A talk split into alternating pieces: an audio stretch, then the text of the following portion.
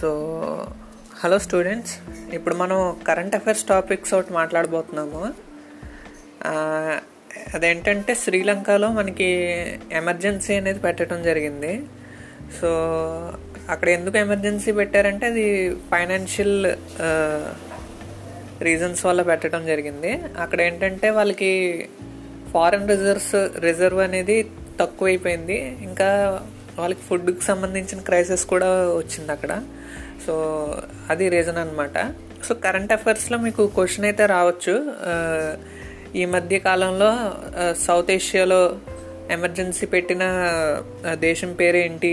ఇంకా ఎందుకు అక్కడ ఎమర్జెన్సీ పెట్టడం జరిగింది అనే క్వశ్చన్ అయితే రావచ్చు. సో దానికి కరెక్ట్ ఆన్సర్ వచ్చి శ్రీలంక అనమాట అండ్ ఇంకో టాపిక్ వచ్చి కరెంట్ అఫైర్స్లోనే మనకి ఆఫ్ఘనిస్తాన్కి సంబంధించింది అది కూడా. ఇంతకు ముందు కూడా ఆ టాపిక్ గురించి మనం మాట్లాడుకున్నాం. సో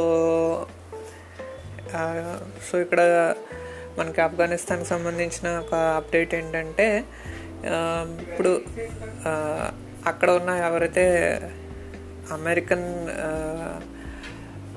వాళ్ళు ఇప్పుడు వరకు అది అక్కడంతా కంట్రోల్ చేయడం జరిగింది. సో వాళ్ళంతా కూడా ఏంటంటే వాళ్ళ దేశానికి వెళ్ళిపోవడం జరిగింది. సో అక్కడ ఇప్పుడు ఎటువంటి అంటే అమెరికన్ కంట్రోల్ అనేది అక్కడ లేదు. సో అదే ఒక అప్డేట్ అండ్